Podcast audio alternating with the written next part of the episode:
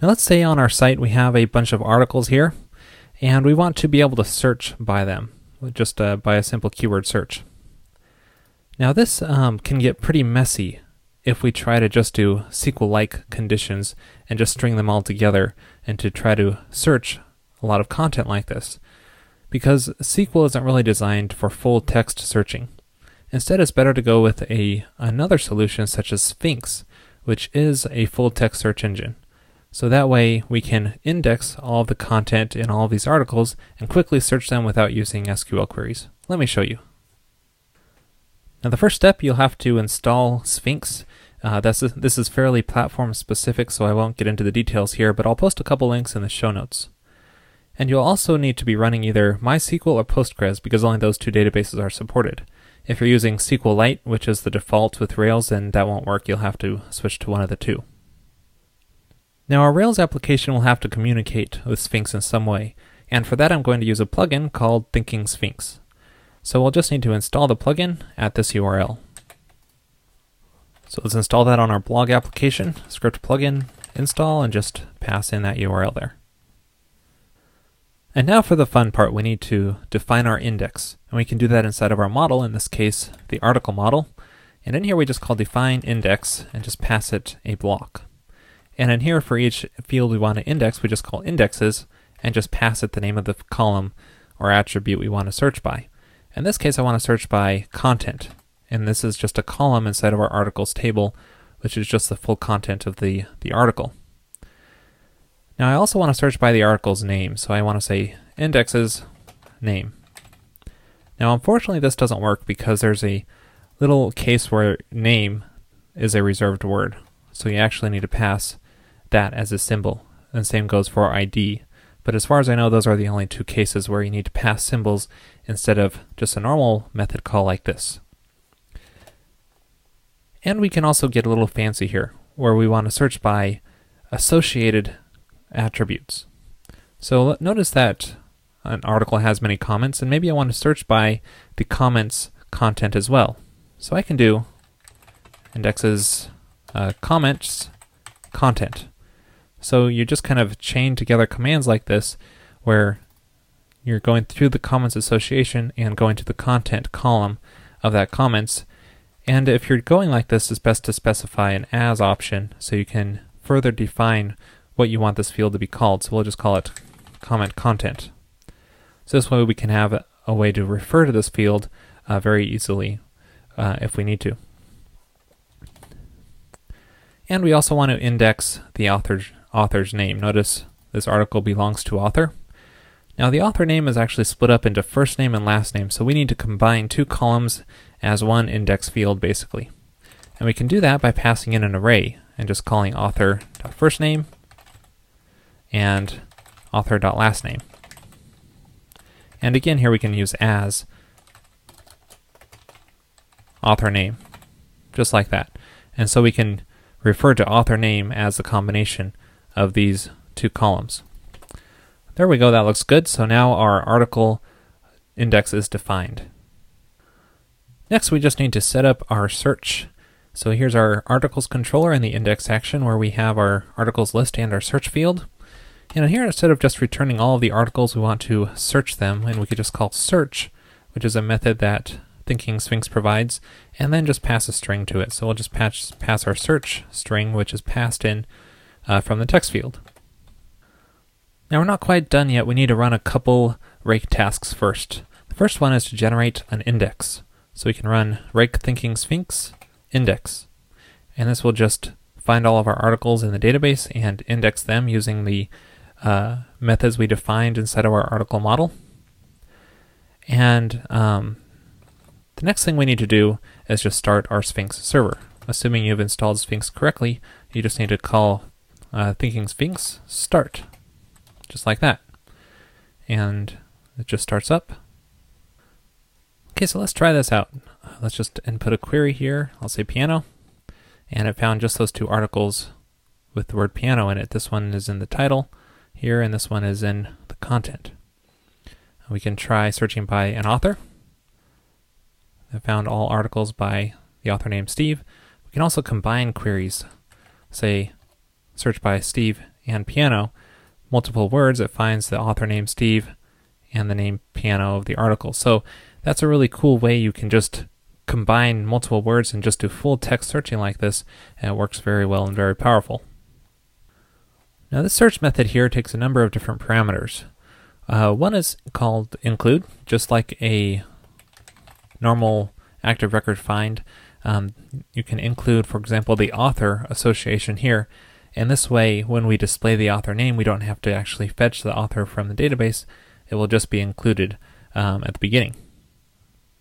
Now, if you have Will Paginate installed, then you can use the page and per page options just like you can on the paginate method. Uh, because pagination is automatically built into Thinking Sphinx if you have it installed. Pretty cool. Another option we have here is conditions. And this will allow us to further limit, um, for, further filter the returned results uh, on top of whatever the user types in. So uh, we pass a hash into here and we can uh, filter by a column or an index field. So we can say maybe author name must be some value. So let's say this. That will allow us to filter the returned results based on uh, that field. Now instead of searching by author name, we can search for, let's say, author ID, as some value. However, this will not work because um, we have not added author ID as an indexed column. So inside of our article model, we can add uh, author ID into here. Now it's best to keep indexes as basically text values and integers, uh, floats, and date times and stuff. We can uh, refer to them using the has method instead of indexes. So this way it knows that it's not a string. Um, we can say author ID here, and that way it will know to uh, reference that, and it actually doesn't need to be a symbol. I'm also going to add a uh, the created at time in here as well, so we can search by that, and I'll show you that in a bit. Now, whenever we change the index, we need to rerun the uh, Thinking Sphinx index rake command so that it actually regenerates it and with the proper values. So now if we reload in our browser, searching by the author ID will now properly work. Now I also activated the uh, created at column, so let's try searching by that. Now normally when you're working with dates and times, you want to search by a, range of values, um, maybe from one week ago until now, how about? So let's say one week ago, and make a range until time.now. Now however there is a problem with this, this will not work because it has a problem converting the time to a range in, in here. So here's a little trick. You can actually convert this to an integer. Now we'll just turn it into a timestamp, which will allow the range to work when you're searching for times in a specific range. And now if we reload, it just finds that um, article within the past week. Now let's say we want to have more control over how these results are sorted. What we can do is just add a simple uh, sort option, actually order option, similar to find. And in here, just specify the name of the index field. So in this case, we'll say name, and let's try that out and reload here, and we actually get no values. And that's because it doesn't really know how to handle that sorting because we didn't activate sorting on that column. And you can set that up inside of our model here again. Just set the name index as sortable. Just set that to true. So that way you'll be able to sort by the name of the article. Now, of course, you'll need to rebuild the index too, but I'll, I won't show you that. And now when we load that page again, it works. It now sorts those articles in alphabetical order. Now if we leave the order option off, then it will actually just try to be smart on the sorting and try to sort the most relevant first based on how close it matches a query. But we have a lot of control over this too. We can specify what's called field weights. And this will allow us to weight certain uh, fields. So we can say um, we want our name field of our article to have a weight of 20. The default is 1. So this way, if something matches the name of the article, that article will be boosted up in the relevancy uh, more than something that matches the content of the article or the, just the comments, for example. So we can say our author name is maybe 5, maybe our content is 10, and so on. So we can kind of give values based on how relevant the search query is for those specific fields. Pretty cool. I want to finish up by showing you one last option here, and that is um, called Match Mode. And this allows you to change the mode of searching, and we can use here, for example, a Boolean search instead of the normal AND search, which what it was doing before. Let me show you how that works.